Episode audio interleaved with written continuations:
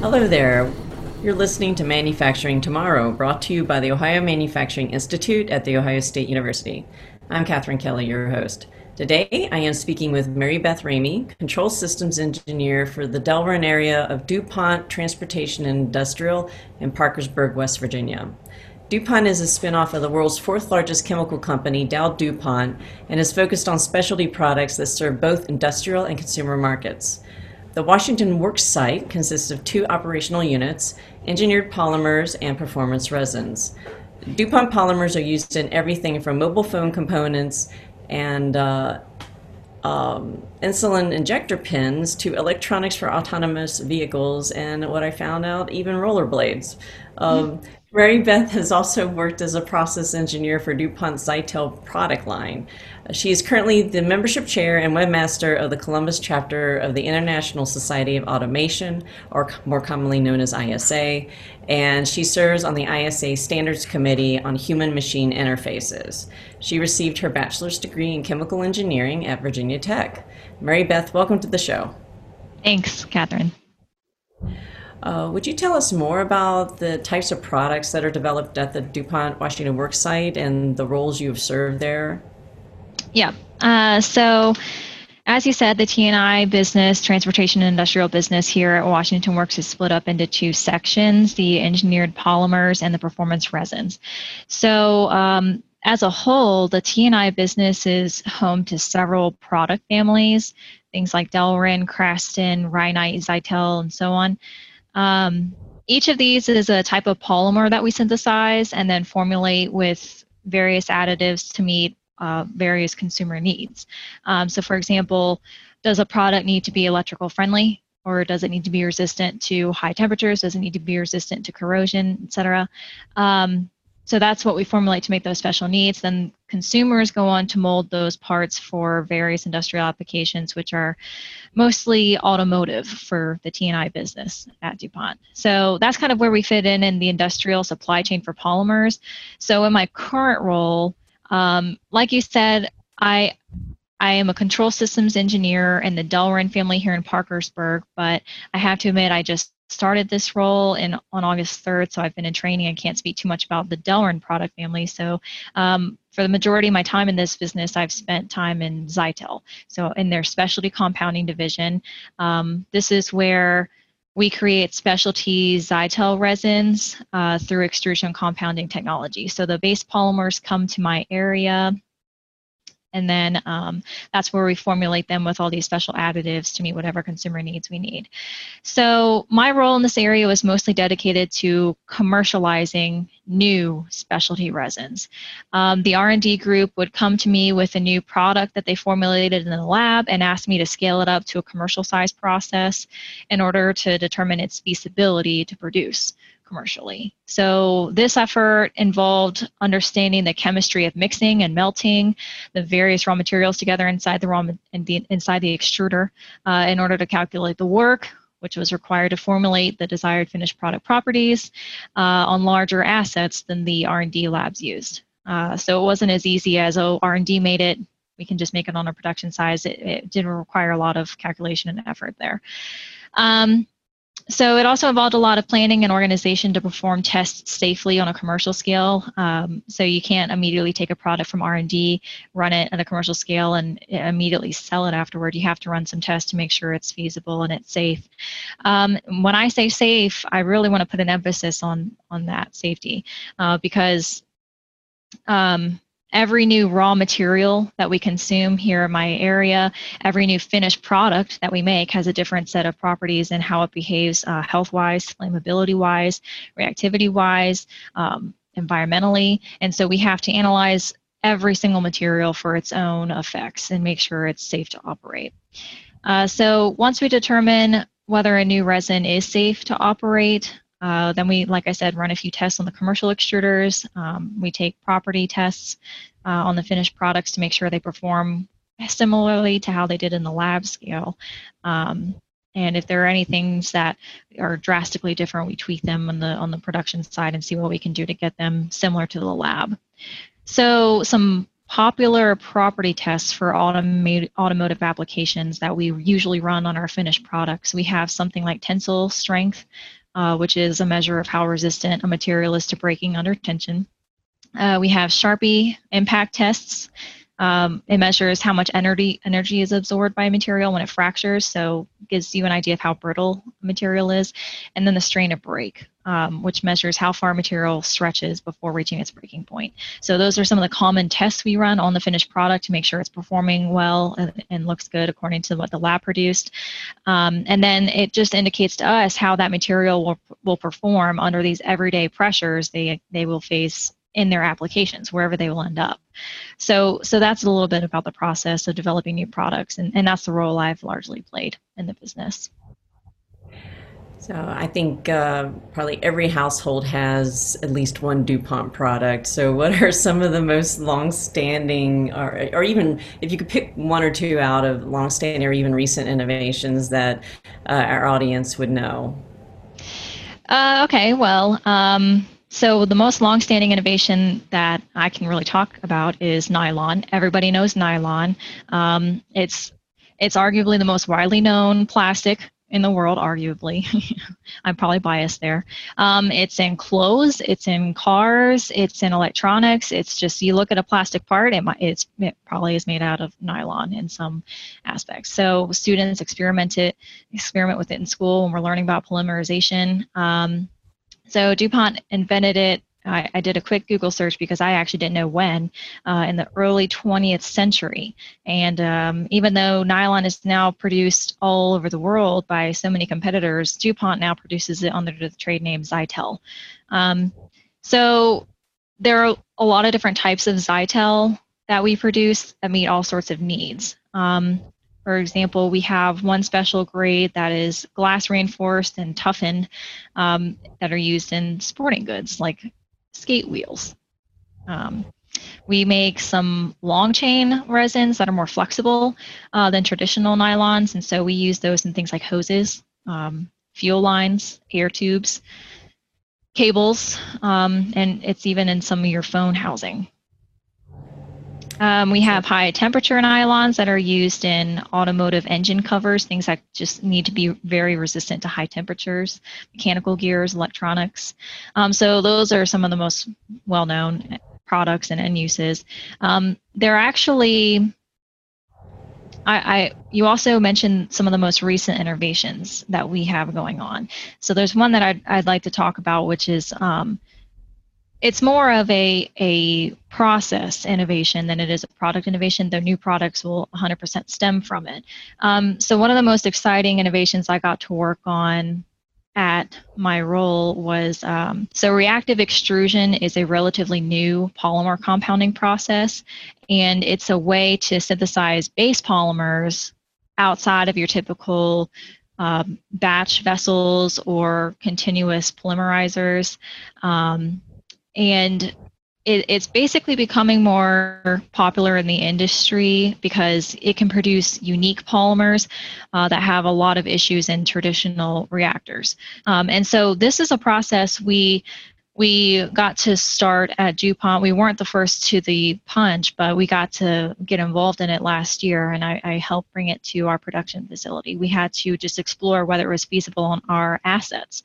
So when we brought it to our, our production facility, um, our R&D folks had already tried it on the lab scale. So this would have been the first time at DuPont we tried it on a commercial scale.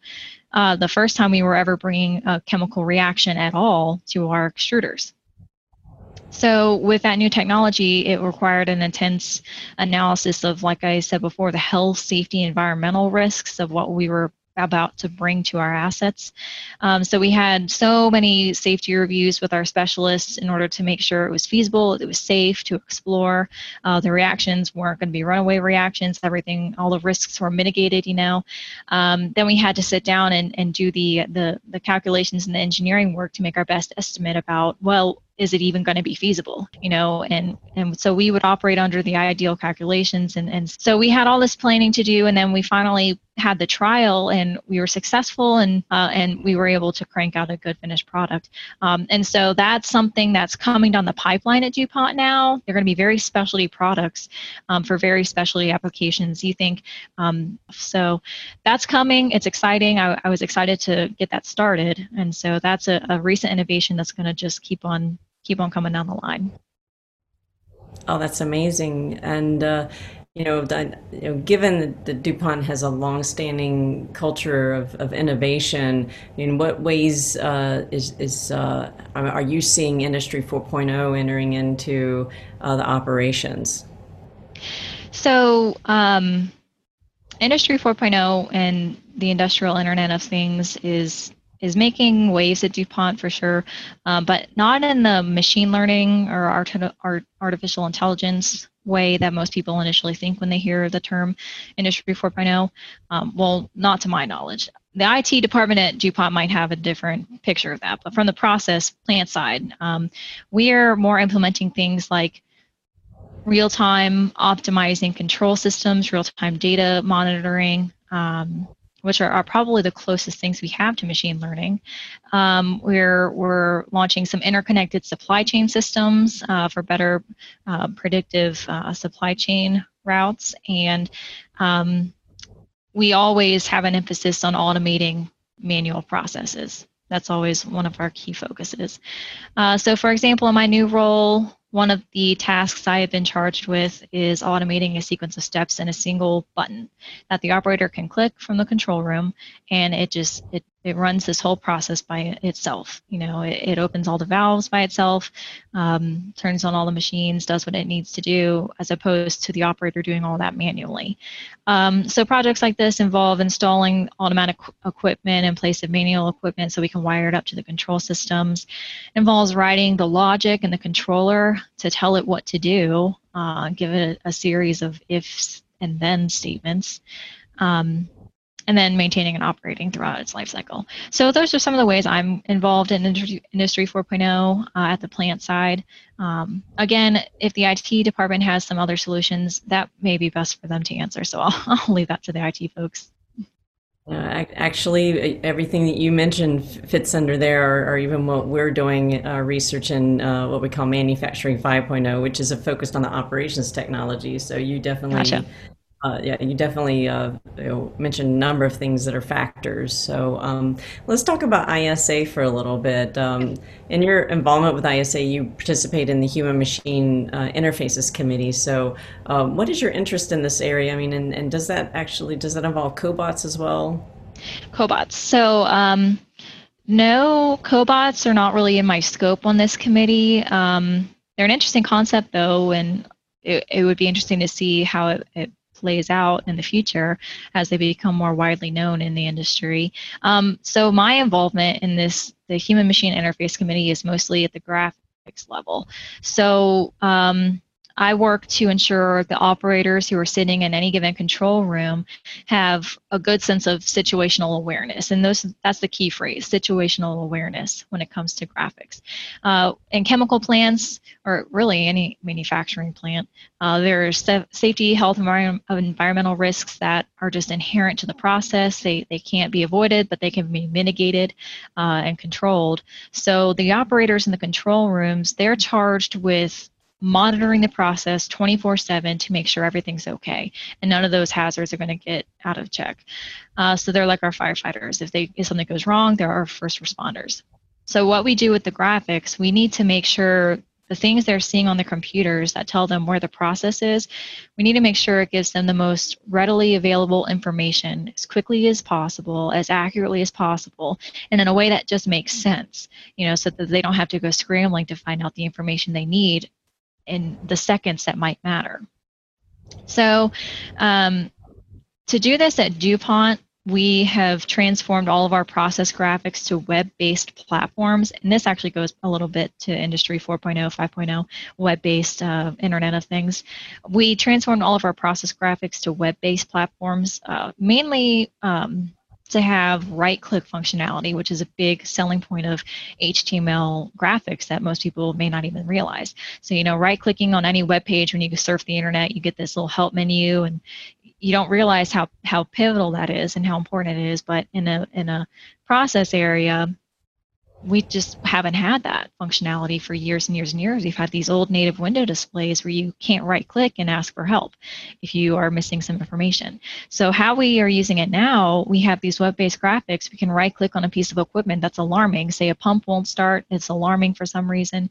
You right click and you say alarm help, what's going on? And then right at the right at their fingertips, the operators in the control rooms can see why is this pump alarming? What happens if I don't respond? How long do I have to respond? What do I do to fix it? Right there at their fingertips, which saves a lot of time and, and can prevent some safety incidents from happening. So uh, I spent a lot of time on this project as a co-op at the DuPont plant in Richmond, Virginia. Uh, so that is what brought me to the ISA Standards Committee for HMIs.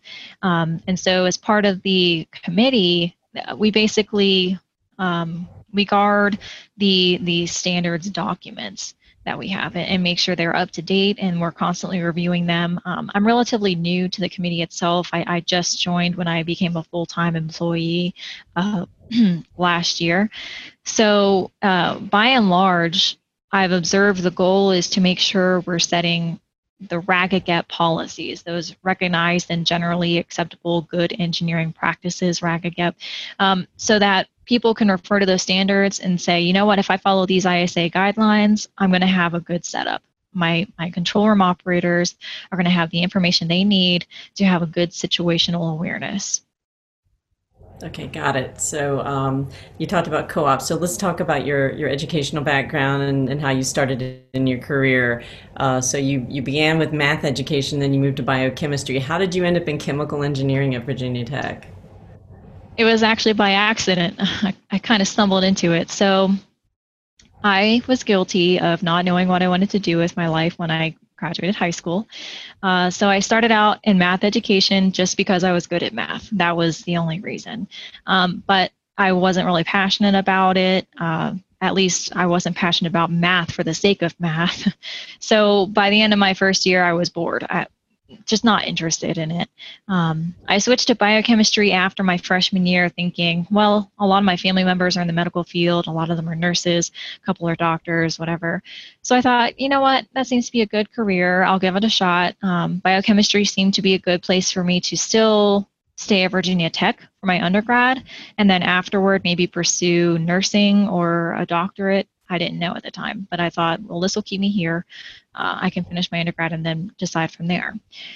So I spent my whole sophomore year pursuing that before shadowing someone in the medical field to see what the job's actually like, and that that was an eye opener for me. I realized I did not like working with patients. Um, I didn't like the environment of of working in a hospital or a doctor's office. It just it just didn't sit well. It wasn't comfortable for me. Um, and I realized I did not want to do that that work. So then I I had my quarter life crisis, uh, realizing I didn't know what I wanted to do with my life, and I had already finished two years of college. Um, meanwhile, my entire life, uh, my mother had actually been dropping hints in my ear about, "Hey, try engineering. Hey, try engineering." She's an engineer, by the way. Um, I never wanted to do engineering because I always thought whatever it was that she and my dad were talking about at the dinner table growing up, I thought was incredibly boring. I, I couldn't imagine doing what they did. Um, just just never thought it was interesting. You know, all this talk about valves, pumps, equipment failures, whatever. So I, I thought that was all engineering was. Never looked into it. But since two years into college, I was out of ideas, didn't know what I wanted to do. I, I started taking her more seriously. I applied for a co-op at the DuPont plant there in Richmond, which is near where I lived, uh, so that I could try to take the next semester off school. You know, co-ops usually do the every other semester in school, every semester, every other semester off while you work. Um, so I, I, I applied for it so I could take a semester off, learn what engineers do, and then decide if that was really a path I, I wanted to pursue. So it was there that I, I realized how practical of a profession engineering is and I really grew to admire the engineers around me. It seemed like for every problem they had a solution. They just knew how to how to fix things, and their primary objective all along the way was safety, safety, safety. And so it made me feel like this is going to be a fun challenge and my safety will be valued as an engineer. That always seems to be their goal. Um, so those are some of the key things I learned during my co-op, the first couple of rotations that inspired me to switch into engineering at Virginia Tech. So I stuck around for this co-op during that fall semester of my junior year. Then I went back in the spring, finished up some prereqs before switching into chemical engineering. I chose chemical mainly because the engineers that I had shadowed and worked with at the DuPont site, they were either mechanical, chemical, or electrical. Uh, those seemed to be the big three. And just of all the work they were each doing, I liked the work that the chemical engineers are doing the best. So that's why I chose chemical. Um, so long story short, from there, I was hooked, loved chemical engineering. Um, it was definitely a challenge, but it was a, a very practical challenge, you know, and always made me feel like I was I was doing work worth doing. What skills did your degree help you develop in preparation for your career? Problem solving like crazy. So problem solving is the big one. I definitely accredit my degree for giving me critical thinking skills. Uh, I, I, remember there was this enlightenment period where I just felt like, oh my goodness, I, I can solve these problems. I can actually think through this problem myself. You know, at first, my first semester in chemical engineering was very daunting. Uh, I was very intimidated by these problems I had to sit down and solve in tests or even just homework uh, in my engineering classes. Um, but I just remember it it took time. You had to sit there and you just had to just think. You know, I probably looked like a crazy person just sitting there staring at the sheet of paper, just thinking. You know, and that's all you could do was think about it, think it through, and um, eventually you, you just get this enlightenment that comes to light. You realize it's more than just plugging numbers into equations and getting answers. It's about visualizing what is physically happening in the problem statement in order to even figure out which equations apply. Um, so that taught me you can't really solve a problem unless you fully understand what's going on in the system. Uh, and if you're ever lacking information on what's fully going on, you have to use good judgment to make assumptions about what is probably going on. You know, because realistically, you may not have all the information in front of you when you sit down to solve a problem. Um, but if you are prepared enough and you, you learn the laws of nature in school, things like uh, thermodynamics or physics, um, those will lead you in the right direction. You'll think, well, what what scientifically is plausible? What would realistically happen in this situation? And that gets you a starting point, leads you to a good enough conclusion to make good estimations, which is really the key to engineering, making good estimations. And um, you you know where to look if you need 100% precise calculations, but for estimating, that's where engineering skills come come into play. So, for example, a common problem that I needed to solve in my previous role in extrusion compounding was, hey, why is my polymer viscosity so low for this product? Common problem. Well, that is when I depended on knowing the laws of nature. You know, well, what it what even is viscosity and how can it be affected? You know, the viscosity is a measure of flow of a material and it's a function of temperature mostly. You know, so if you heat up the material, it's going to become less viscous, more flowy. So then, knowing that that's how viscosity works in nature, you ask yourself, okay, well, what could have caused the material to heat up in the process in order to become this flowy and, and less viscous than I need it to be. Then you know the extrusion process. You get trained up on that and you think, okay, well, the two main sources of energy there are the, the barrel temperatures, which are heating it up, and then mainly that extruder screw, which gives it that mechanical work. So those are the two big points where energy could have been introduced to material. You could have heated it up, and, and by and large, you just one or the other, try one out. Which one did it? Then you can troubleshoot it, and bam, your problem is solved. And so that's where knowing the laws of nature, thinking about what, what's actually going on in the process, um, what handles you have to control those parameters, and that helps you solve problems in the real world. So, uh, yeah, I would say problem solving. That's the biggest skill I took away from my degree. Um, I learned how to think critically so that as long as I can get trained on my specific process in the future, I, I have confidence that my degree has has taught me to ask the right questions um, and think critically and try to visualize what's going on in order to solve problems. If you had one piece of advice to give new graduates in engineering, especially female graduates, what would it be? One piece of advice. I don't know if I can narrow it down to one. Um, I have little bits and pieces of advice, so mainly just about how to be a, a good professional. You see a lot of really bright, talented engineers from college go out into the workforce, but because they don't know how to be a good working professional, they just they don't thrive in their careers.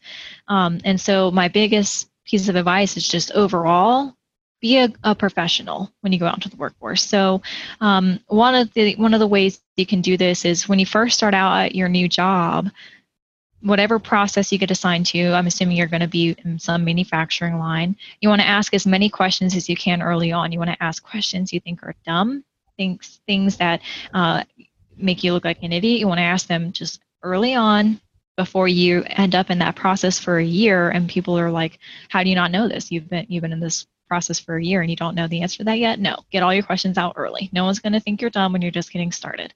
So that's probably my my big piece of advice coming straight out of college and into the workforce for the first time. It's okay to look dumb early on. Ask the questions. Um, I'd also say you want to get organized. That's very key. Organization is a key skill that is surprisingly valued in the workplace, but is not surprisingly common. Uh, so uh, one of those you can do is keeping a sustainable to-do list. I, I want to emphasize a sustainable to-do list instead of just something on a piece of scrap paper because I can almost assure you coming out of college, you will be overworked in whatever job you are assigned. We are all crazy overworked these days and you'll get tasks that just pile up on your desk. You'll emails that flood your, your email box. And so you want to create some kind of sustainable system where you can constantly go back to it and make sure you're you're on track. You know, uh, you're setting deadlines for yourself and, and keeping your tasks in hand. Um, I also think it's very important to have good communication. Um, one of the best ways you can do that is to be a good emailer. This is also undervalued, um, but people love it if you just respond. You, you'd be amazed how many people just don't respond to emails and you feel like you're just writing a black box and, and you're just never going to get a response back. So I would say um, the best way to ensure you're at least doing your best in communicating is Always reply to emails within 24 hours of receiving them. Let whoever sent it know you've received it. You'll definitely get a lot of emails that require hours and hours of work on your end. You know, someone will send you a question. It's going to take hours to answer that question. Um, but if you can't dedicate that time immediately, just email that person back and say, I will look into it. I'll let you know by XYZ date. They will appreciate the feedback so much more than waiting a week in order to actually do the work and give them an answer. You know, so that's something I've learned. Communication is essential along the way. Um, and the last piece of advice I'd say is more like a fun one that that's definitely benefited me. Um, hopefully, it, it will help you too and keep you engaged. Do IQ puzzles in your spare time. IQ puzzles are really great problem solving fun activities. Uh, I like to just warm up with, well, nowadays it's crossword puzzles. Um, but back in college, it was a lot of just IQ, uh, fun little things, and um, they're a good way to just warm up your critical thinking skills. They they're fun, but they do require some some thought to to solve them and, and keep your critical thinking skills engaged throughout your career. So just make sure you're having fun with problem solving. Uh, that way, you don't get drowned out by the professional work of it all. So so that's some of my advice. That's great advice, and uh, I'm have time for one more question. And I'm, you know, since you're you're um, your membership chair of the ISA Columbus section, I wanted you to be able to make your elevator pitch on the importance of participating in uh, professional societies, including you know, and particularly ISA while in college. Well, during college, I think participating in a professional society is instrumental. I mean, in the obvious way, you get the professional connections, which can land you a job. As we know, it's trending in networking, networking, networking these days to get people jobs. So it's all about who you know by joining a professional society and connecting with industry partners, you're just increasing that network of who you know. And so that just helps your likelihood of landing a job after you graduate. Then, while you're actually in the society during college, while you're making all these connections, what are you actually doing as part of the group?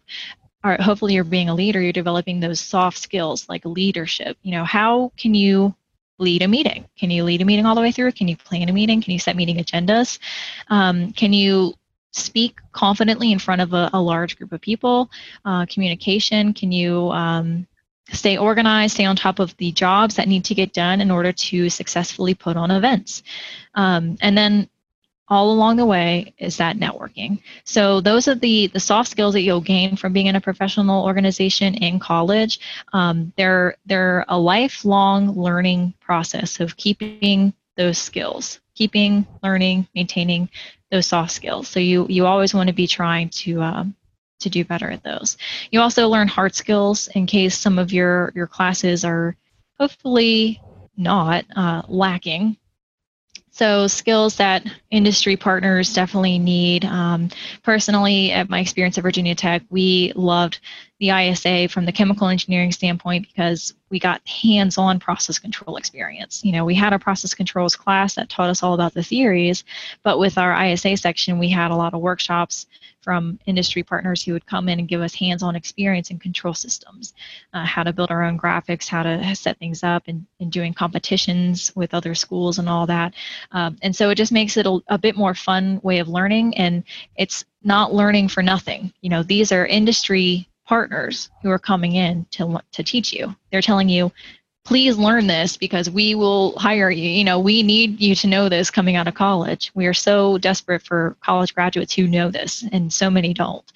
Um, and then, of course, it's just like any other club in college. You have fun, make friends all along the way. You volunteer, and so that that's really the benefit of being part of a professional society. And ISA does all those things really well. Really focuses on automation and trying to get students involved in the the community and connected to the whole world of, of our society. So, so yeah. Fantastic, fantastic. Thank you so much, Mary Beth, for coming on the show. Yep, absolutely. Thanks for having me, Catherine.